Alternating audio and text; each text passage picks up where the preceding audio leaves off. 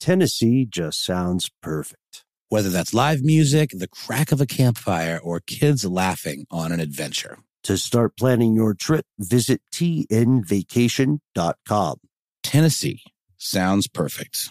Whether it's her first Mother's Day or her 40th, she deserves more. Shop tons of stunning on trend jewelry for every budget at Diamonds Direct. Diamond fashion jewelry, beautiful birthstones, everyday pearls starting at just $200. Commemorate the real loves of her life with a gorgeous pendant featuring the birthstone of the one who made her mom. This Mother's Day, Diamonds Direct has everything you need to say thank you. Diamonds Direct, your love, our passion.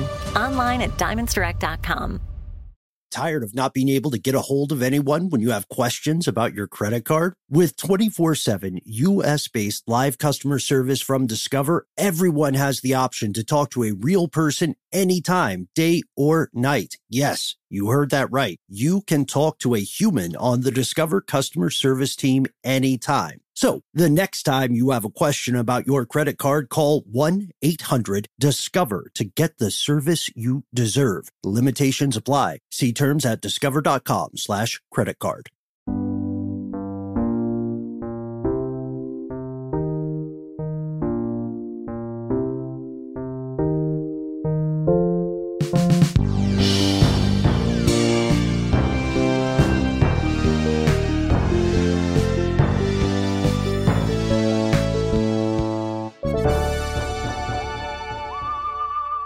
Welcome to the show, Ridiculous Historians. As always, thank you for tuning in. I am pumped about today's episode. Are we going to do it in a box? Are we going to do it about a fox? Are we going to do it while eating some locks? Are we going to do it in a basement beneath Fort Knox? Oh, that sounds like the, the plot of National Treasure. right, right. Well, uh, this is uh, this is a show that's giving us an excuse to talk about. I, I don't know about you, my friend, but uh, one of my favorite authors when I was growing up is just a wee Ben Bowlin. I loved Shel Silverstein, Dr. Seuss, and Stephen King. Wow, that explains so much about how you've turned out. Thanks, man. Hey, who are you? I'm Noel. It's good to see you. Uh, And I'm I'm gonna do it in a hole, uh, possibly while eating cereal from a bowl. Mhm. Um, I'm not as good at this as as Theodore Seuss Geisel. That's right. That's right. I, you know, I we have to also ask uh, super producer Casey Pegram. Did you read Dr. Seuss as a child, Casey? Absolutely, I did. Yeah. What What were some of your favorite books? I'm terrible at remembering anything childhood related. It it kind of all flew out of my brain at some point, but I know I did. I know I had the books around. Uh, I could not tell you titles. I would probably be able to identify them if I went and looked at covers online, but that'd be about it. The covers are a big giveaway. That's what gets burned into my memory. I don't remember the, the titles very much either, Casey, but uh, lately I've been kind of exploring them, especially doing this research, and it was a real nostalgia blast from the mm-hmm. past. That's redundant. That was good. A nostalgia blast. A nostalgia blast is already a blast from the past. Well, if it was a nostalgia blast that happened in the past, if you're remembering a time nostalgia blast hit you, so like even if it was just 20 minutes ago, it still works. That's a good point, Ben. Thank you mm-hmm. for saving me. No, no, I got to ask before we go any further, did you have one book by Seuss that really like stuck out in your brain? I do. It was one fish, two fish, red fish, blue fish, because I distinctly remember that being the first thing where I was aware of the fact that I could read. Oh, that's metacognition right there, my it really friends. is. It Yeah. really is. I mean, and, and, and it, I might be manufacturing that memory, Mm-hmm. but it stuck with me. Um, I remember being very proud of myself that I could read. But I also think it might have been some combination of memorization as well, because it Uh-huh. was read to me, and I think I may have been looking at it and reading it from memory and thinking that I was actually reading the words because I was very, very little. This is a very early memory. And you also have a um, a stunning innate sense of rhythm and cadence. As does Dr. Theodore Seuss Geisel. Yes, Geisel. Geisel. Mm-hmm. Uh, for the record, my favorite for a long time was the Butter Battle book. I thought that thing was an epic tale of like tragedy and heartbreak and the human condition. Well, that's the thing that's neat about this guy's books is they kind of have these big lofty themes mm-hmm. like the Lorax for example mm-hmm. which is sort of a environmentalist look on conservation and like saving the forest and how mm-hmm. man is like raping and pillaging Mother Earth and all that stuff, but not in a particularly heavy handed or pedantic way and in a way that's pretty approachable to, you know, youngsters or whatever, but still has some pretty important messages. Yeah, I think that's a great point. And one thing one thing that a lot of kids don't know when we're growing up and reading Dr. Seuss books is that Theodore himself was allegedly not the biggest fan of children, but he was a really interesting guy. And I, I, think you and I probably had a similar moment later in life where we realized that his family originally pronounced the name Seuss as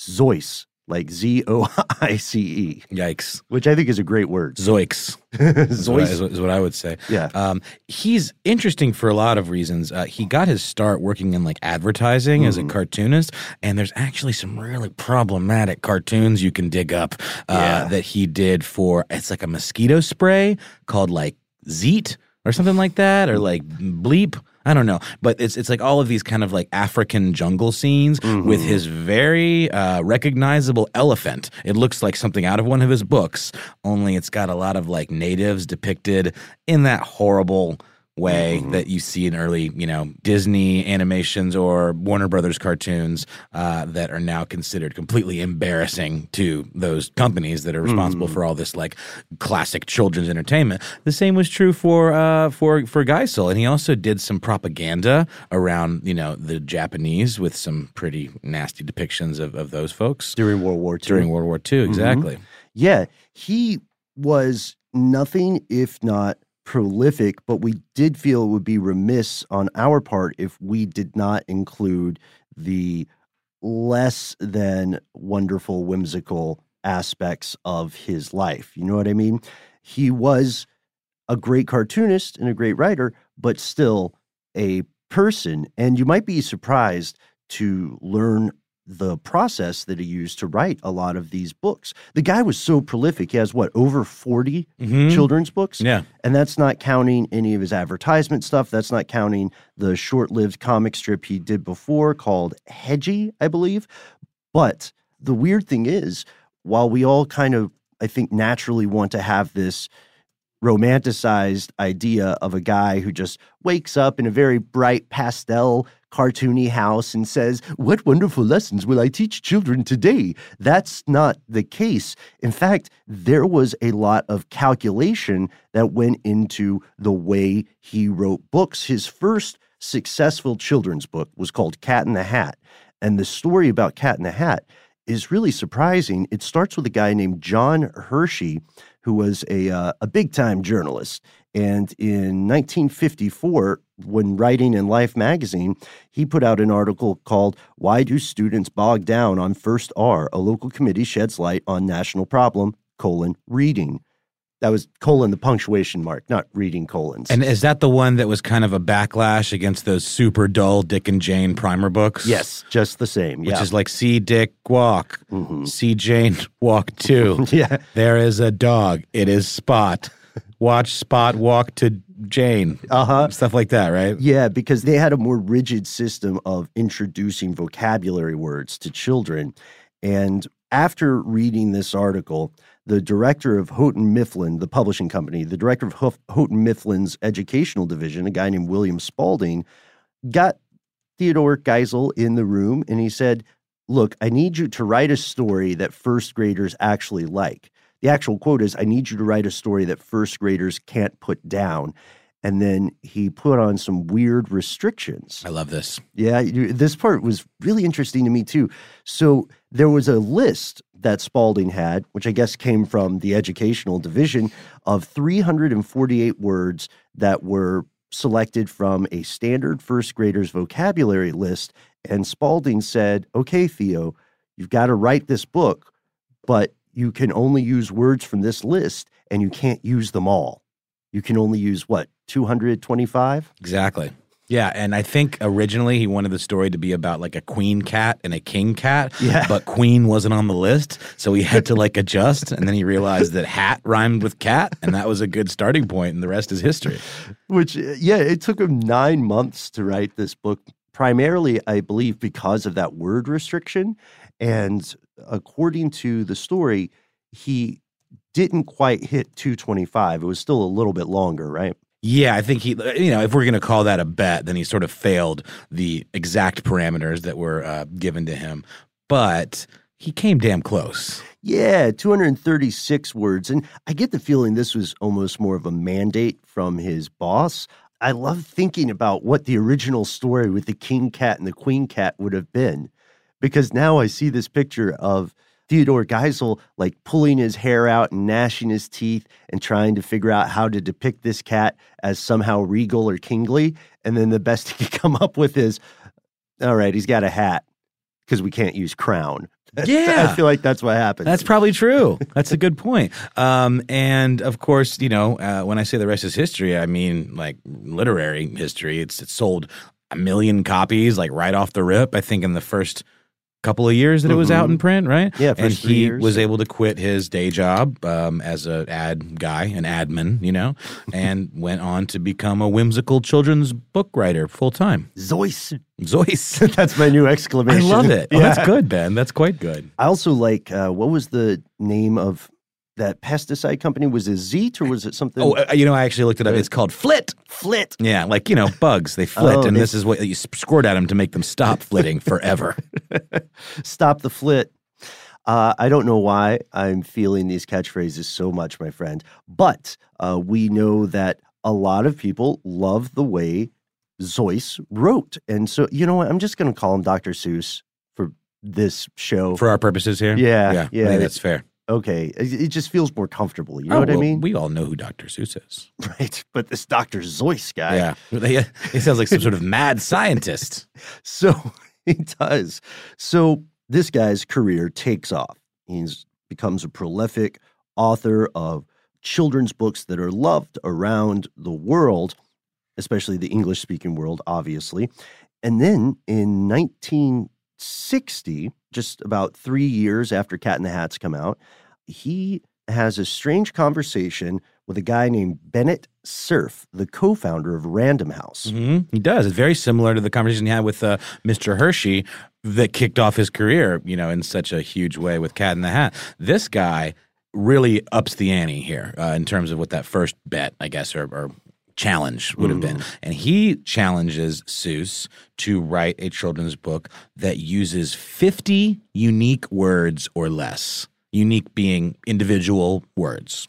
which sounds like if you if you're just thinking about this initially at first blush this could sound like hey that's enough words for a children's book it's not because what they mean by unique words is that let's say if you had a word that was I'll just I'll pick one um admiral Sure. right then you can use that one word as many times as you would like Right. It's it's like that vocabulary list we talked about Mhm. earlier, and uh, I think you know it was around 260 words for Cat in the Hat. So that's and that's a pretty relatively straightforward, sing-songy kind of like simple language book. So that this is like really taking it to the next level because to use 50 words Mm-hmm. and still have it a tell a story and not just be completely just see dick run right exactly. So he took this as a challenge and he delivered. I propose that we play a game with the listeners, Noel, because we have this list We of do. the 50 We words. do. We do. Okay, so let's let's read out some of these words, not not all 50, and let's like skip the ones that automatically give it away. And let's see if you can guess which book this is. Okay, are you ready, folks? All right. A, am, and, anywhere, are, be, boat, box, car, could, dart, do, eat, here, house, I, if, in, let, like. I think that's pretty hard to guess. We didn't have any not- really juicy in there. You're not going to finish? Is that it? Oh no! Do you want do you want to do the rest of them? Are you skipping the word green? Is that in there? Oh yeah. Casey on the Wow. case. Wow. Spoiler alert. I love it. No, we Yeah. hadn't gotten there yet, but yes, in fact, green, eggs, and, And- ham are all in this list. And that's ham like the food, not ham like hard as a muff. right. That was a little bit before uh, Seuss's time, or maybe that was part of his uncollected work. I actually read somewhere that he coined the word crunk, Did he but really? it didn't mean the same thing as it means in the parlance of today. oh, that's so cool. But it appeared first in print in a Dr. Seuss book.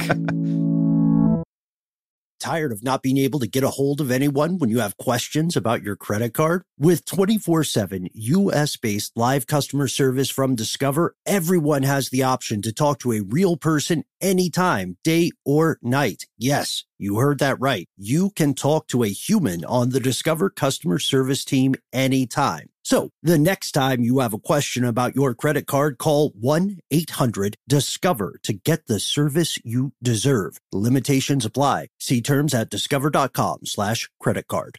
Focus Features presents Back to Black. I want people to hear my voice and just forget their troubles. Experience the music and her story Know this. I ain't no spy Girl. like never before That's my daughter. That's my Amy. On the big screen. I want to be remembered for just being me. Amy Winehouse, Back to Black, directed by Sam Taylor Johnson. Rated R, under 17, not a minute without parent. Only in theaters May 17th. Today, I'm going to give you some straightforward advice on how to deal with naughty kids. How about instead of timeouts, time ins? Time for you to start paying some bills. I'm JB Smoove, and that was a full episode of my new podcast, Straightforward, inspired by guaranteed straightforward pricing from AT&T Fiber. Get what you want without the complicated. AT&T Fiber, live like a gigillionaire. Available wherever you get your podcast. Limited availability in select areas. Visit AT&T.com slash hypergig for details.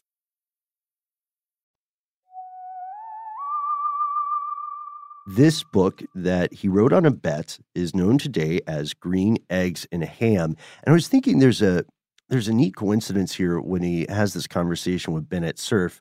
Um, when they make that bet for what fifty dollars, right?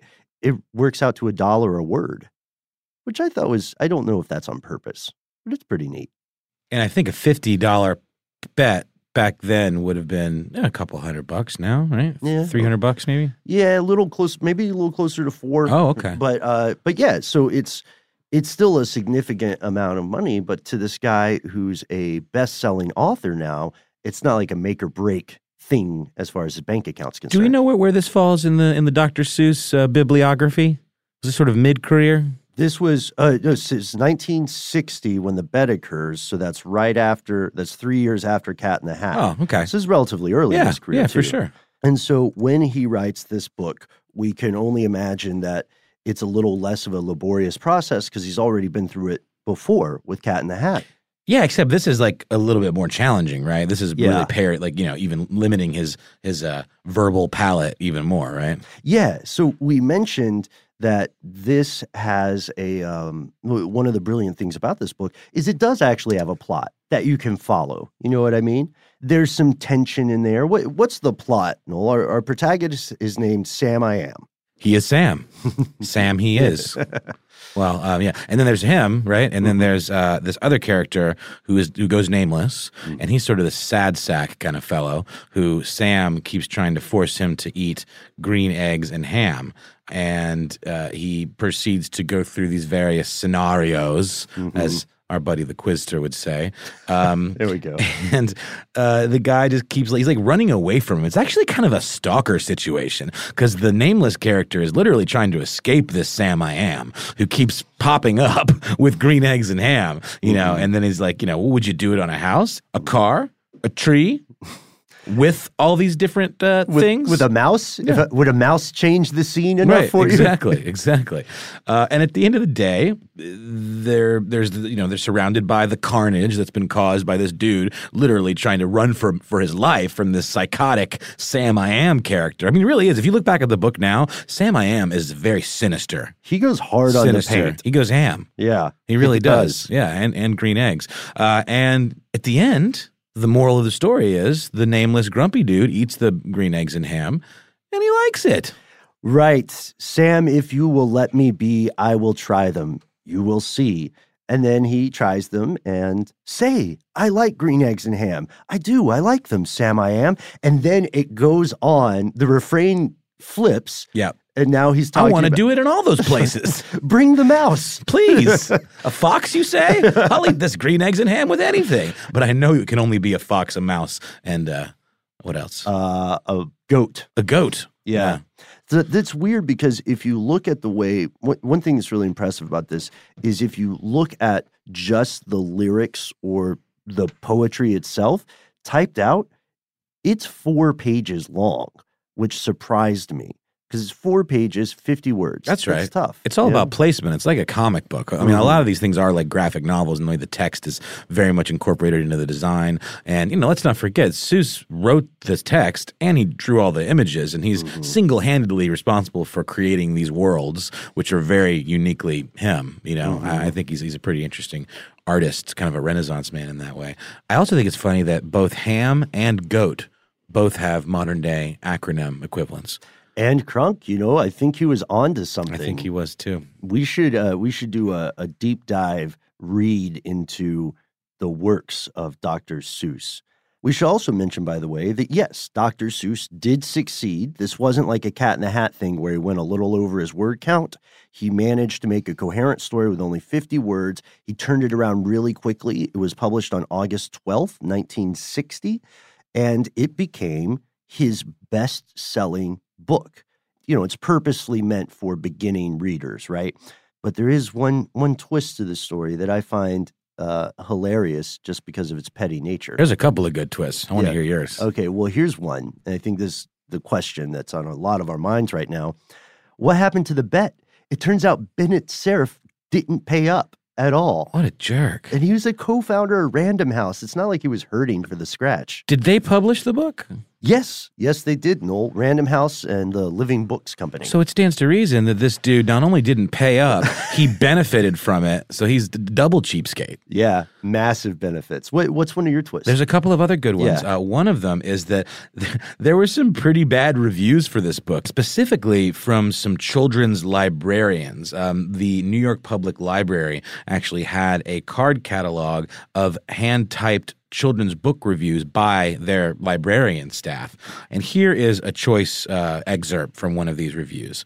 Uh, Sam I Am won't eat green eggs and ham until after many pages of learning words, he tries them. Book is typical of Seuss' late period, and his output being as prolific as it is, it's alarming to think of the onslaught that can ensue if these books are continually added to the collection. This is the best line. There must be better ways of teaching a child to read than this. Not recommended. I, yeah, I saw that one too. It was it was strange because we see this kind of um, harsh reviewing repeated. It's a cyclical thing in children's literature, right? Like Cloudy with a Chance of Meatballs also got some shade thrown at it. I think there was an issue with uh, it being like not vegan friendly. I think that's like more of like our PC police kind of situation that we're living in right now.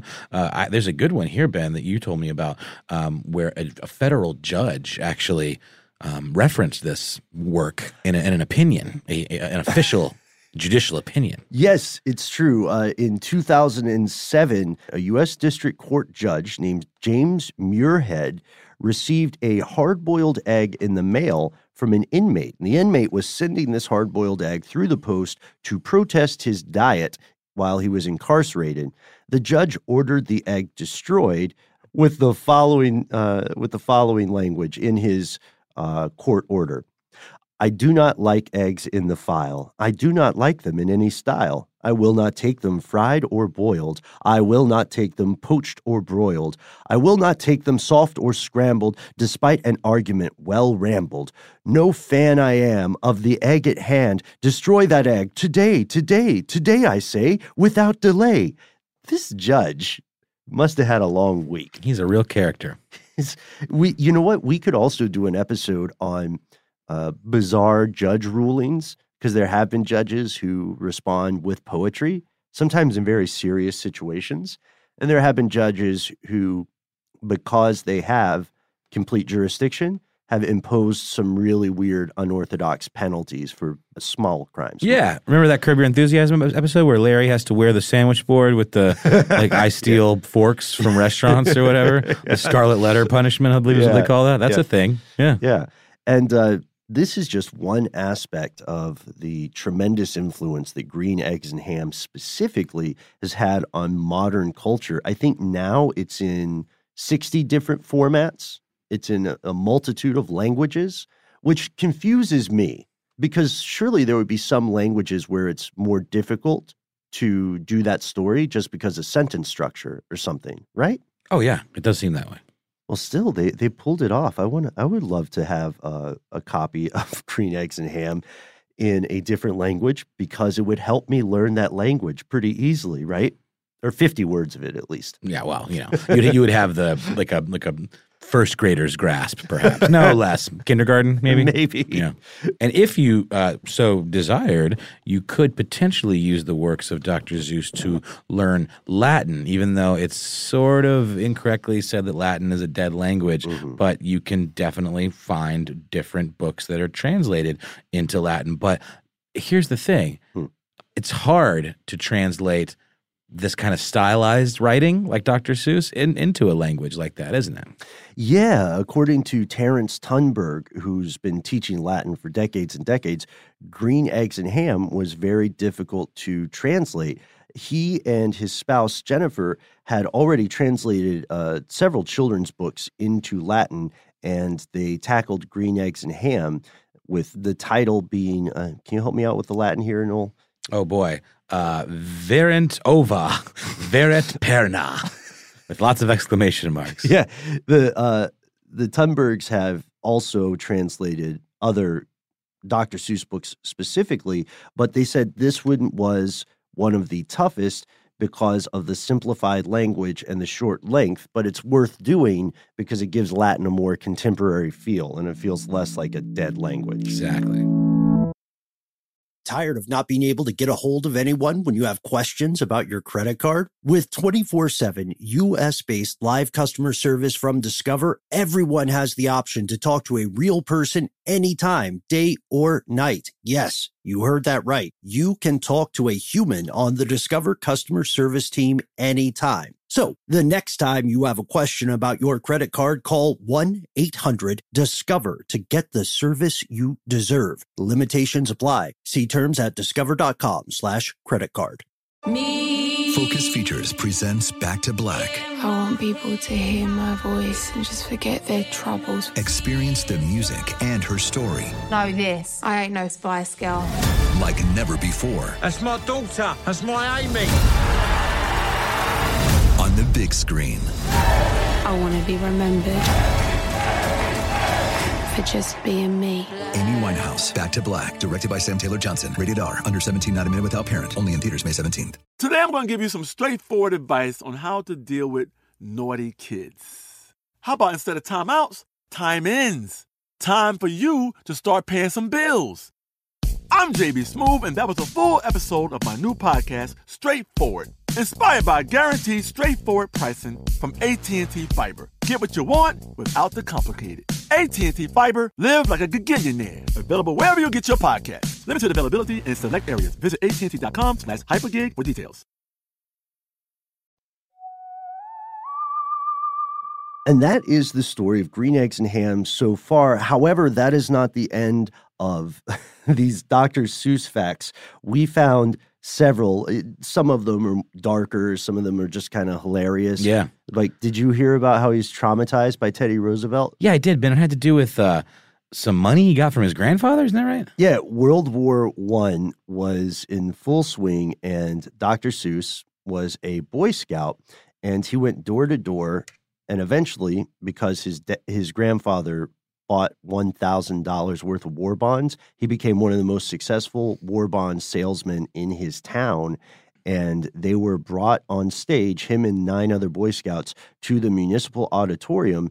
And who was there to present the award? Theodore Roosevelt himself, the President of the United States. Yeah, uh, he, he was there um, to officiate this ceremony to, you know, pin a medal on these plucky young lads. Uh, and, and, and old Teddy Seuss was the last one in line um, to receive this major award. And uh, but it turns out that they didn't have enough medals. And then Roosevelt gets to him, and he doesn't have anything. And he just looks over at the people on stage. He's like, "Who the hell is this kid? Get him out of here!" And they they trundle him off stage. Yeah. and he gets nothing. It's like Willy Wonka style, man. Right. And Wow. for the rest of his life, he had a crippling fear of crowds. And he actually skipped a lot of speaking engagements when he was a famous author because he was terrified they would be publicly humiliated again. well, there's also not a lot of uh, interviews with him, like video interviews with him that you can even find. Right. Let's see what else. His uh, his first book was the uh, complete and unabridged pocket book of boners. Wow. Is it just like a, a visual compendium of different boners? It was. Uh, this is back when a boner just meant an error. Like that was a real boner. Oh, So- okay. okay. Got so it. the book uh, was it was a compilation, uh, but it was a compilation of lists of silly, incorrect answers to questions given by children. It did have a bunch of risque jokes and illustrations. He knew the other meaning of boners. Uh, you know he did. He was a bawdy boy. He was, he was, uh, and I guess you could find a copy of that. It first published in 1931, and New York Times called it hilarious. I love succinct New York Times reviews like that. They're usually so overly verbose. Uh, have you ever seen Halloween is Grinch Night, Ben? Yeah, I love it. It's so trippy. It's so cool. It's awesome, and it's very psychedelic and uh, heady and strange. So if you haven't seen that one, it's a quick one to watch around Halloween time. It's actually pretty spooky with this little kid, and there's all these creatures, and Halloween is Grinch night, and the Hakken-Kraks are yowling. Mhm. Uh, we didn't even talk about that. He invents such great creature names. I love. I'm glad you mentioned this because I, I have a little bit of a bone to pick with this. I love Halloween is Grinch Night. However, I think in some recent years, Dr. Seuss's good name has been besmirched with terrible film adaptations, such as The Cat in the Hat. Oh, with Mike Myers. Yeah, Gross, groan. I know. And I used to love Mike Myers when I was a kid. Uh, You probably did too with Wayne's World, Saturday Night Live, all that stuff. Yeah. Austin Powers, but apparently behind the scenes, and we haven't, I haven't met the guy at least, so I can't confirm or deny this, but apparently behind the scenes, story is he's a real pill to work with. I have heard this. You've I've- heard it too? I, I very much, especially like on Shrek or whatever. Like, yeah, and, Yeah. yeah. No, I've definitely heard that, uh, which is a shame. Um, you know what else is quite bad? What's that? How the Grinch Stole Christmas. It was like a short little little book and a Mm-hmm. short little cartoon, and they try to stretch it into like a two hour movie. It was a great cartoon already. It's wonderful. You know what I mean? I don't know. It's just I wish they would stop. Are we, does this mean that we're getting old? Isn't there another Grinch reboot coming out There as is. we're recording this? But I think it's animated or it's like it's like uh, you know CGI or whatever. oh, he also invented the word nerd, Yep. didn't he? He did. this guy is a real wordsmith. So, one last thing I would like to contribute. I want to see your opinion on this, Noel, and we want to hear your opinion, ridiculous historians. Apparently, Dr. Seuss had dabbled in erotica. Excuse me. Erotica. Oh, he, that's what I thought you said. he had uh, contributed art to something called the Bedroom Companion that had a comic showing, uh, well, let's just say he contributed to that to that book, and as a condition of his contract later on in life, he said, "Okay, I'll write children's books for you only if you let me write an adult book first. The Seven Lady Godivas, a story about seven naked women. Yeah, and they're riding on one of his, um, you know, like signature kind of nondescript beasts. Like it's not, it's not a horse, it's not a hippo. I don't know what not it a is. donkey. It's it's its own thing. It's got traits of all of those. It's Yeah. probably got a name like a, a Barkernoff or something. Exactly. There you go, Ben. And it is, you know, uh, astride this uh, creature is uh, one, two, three, four, five, six, seven hmm naked women of all shapes and sizes. Yeah, in his defense of all shapes and sizes. Here's the thing. Why do we need to defend him? This is this is delightful. Well, the book flopped, and he was kind of uh, he was kind of PO'd about it because he had to settle for a career as a children's writer. This is a quote from Dr. Seuss. Okay, this is not us saying; it's a quote from him. He said, "I tried to draw the sexiest babes I could." But they came out looking absurd. Well, what the what is it? They look like Dr. Seuss characters. What did he think? There's nothing sexy about them. They've all got like who hair. Yes, they're all Hoovian. Yeah. big time. Well, you can't say the guy wasn't interesting. When did he pass, Ben? Dr. Seuss actually lived a very long time. He did not pass away until September 24th, 1991. He was Yeah. 87 years old. I remember that. I remember Yeah. when it happened. I mean, I was very young, but I definitely distinctly Mhm. remember the death of Dr. Seuss. You know who else? Another personal legend uh, of ours who passed away recently, Stan Lee. It's true. R.I.P. Stan. You know, it's it's strange because I'm sure that he'll still be in cameos for a few more movies because they must have filmed a bunch of I them. guess they would have had to. Yeah, that makes sense. Do it in a batch. And this reminds me He was in his 90s, right? Yeah, he did look great. And he also, growing up as a kid who didn't have a ton of friends, I think Stan Lee taught me uh, a ton about reading and uh, really added to my vocabulary. You know what I mean? He's he's the guy who brought back Excelsior. Yeah, I keep saying that. And I don't know what that means. It's like excellent. Oh, okay. Got it. There were a lot of tributes to him when he passed away, and everyone was saying Excelsior. I thought it was some sort of stomach medicine. It's it's used to, I guess, it means that something is of superior quality. Got it. Like a little more flashy way of saying uh, grade A, number one. But this, the reason I'm bringing up Stan Lee here, Noel, is because you and I made a mandate, and we we got a kind of a bumpy start. Our mandate was to recommend comic books. Remember? We did do that. We did do that. We did say that, and we kind of, you know, this is a perfect episode to do that in because Yeah. I would, I would argue that Seuss is kind of a graphic novelist in some ways. I would agree. I would agree. What are you, uh, what are you digging these days? These days, I'm digging some. Okay, I've been really into some horror comics because you know it's always kind of Halloween in my heart. And uh, there's a comic called uh, Regression, which is terrifying, not for children. It's about reincarnation. And then there's another comic series that's complete called The Clean Room, which is uh, about aliens or maybe something different. To say any more would be uh, to do you a disservice. Cool. Have you had, have you had a chance to check out Nameless? Nameless, yes, yeah, yeah, yeah. Nameless was the one shot four issues, right? Yes, by Grant Morrison, who I'm Mhm. always in love with everything he does. I'm just really trippy out there, existential dread. Almost, he he, he kind of veers into Lovecraftian territory, Oh, yeah. and this one is no exception. This one's about like space madness and just like demonic possession and all- Gnosticism. Gnosticism and all kinds of crazy stuff. Doorways to other dimensions, but it's a tight little story, and the art is insane. Insanely Not good. for the faint of heart. Yeah, not only is it not for children, I would say it's not for you if you're already feeling a little bit, you know, less than good. Agreed. That's It's a bit of a bummer. I'm so glad you read that one, man. I um that's one of those that I keep buying copies of and I keep giving them away. Yeah, I have a hardcover of it, and it just, the art is just alone is is fantastic. So we have uh, met our mandate for this episode. We talked about a crazy, weird children's book guy, recommended some comics, had a good time, learned the origins of the word crunk and nerd. Invented a new uh phrase to yell out an exclamation. Zois. Zois. it's also kind of like noise. Noise. Zois. Noise, noise. And we hope that you enjoyed this episode even half as much as we enjoyed exploring this story with you.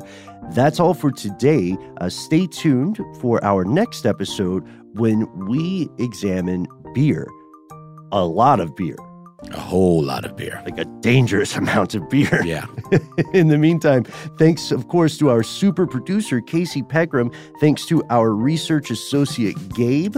Thanks to Alex Williams, our pal who composed our theme. Um, and thanks to you, Ben, for being a dapper and intelligent co host as always. Thanks, man. I, I recently did my laundry. That's probably that's probably what You I smell fresh and clean, my man. Thank you, Noel. You're welcome. Goodbye, everyone.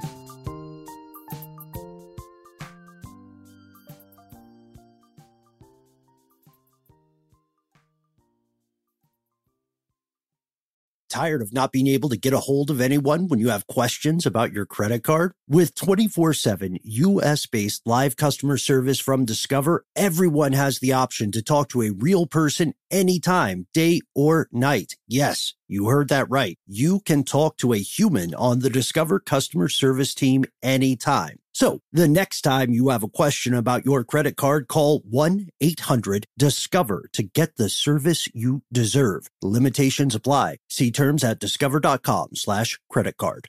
This episode of Ridiculous History is brought to you by Avalon Waterways. Ben, are you in major need of a vacation right now? Noel, you're a mind reader. I am, and uh, aren't we all? We are. While cruising remains popular, there's something big happening in the industry, and that is, my friend, smaller ships. True story. The intimate ships of Avalon Waterways can go where the big ships can only dream through winding passageways of rolling vineyards and castled hills into the heart of timeless cities and storybook villages. That sounds like a delight. See how Avalon's smaller ships promise greater discoveries, fewer people, and more of everything. Limited time special offers await at avalonwaterways.com.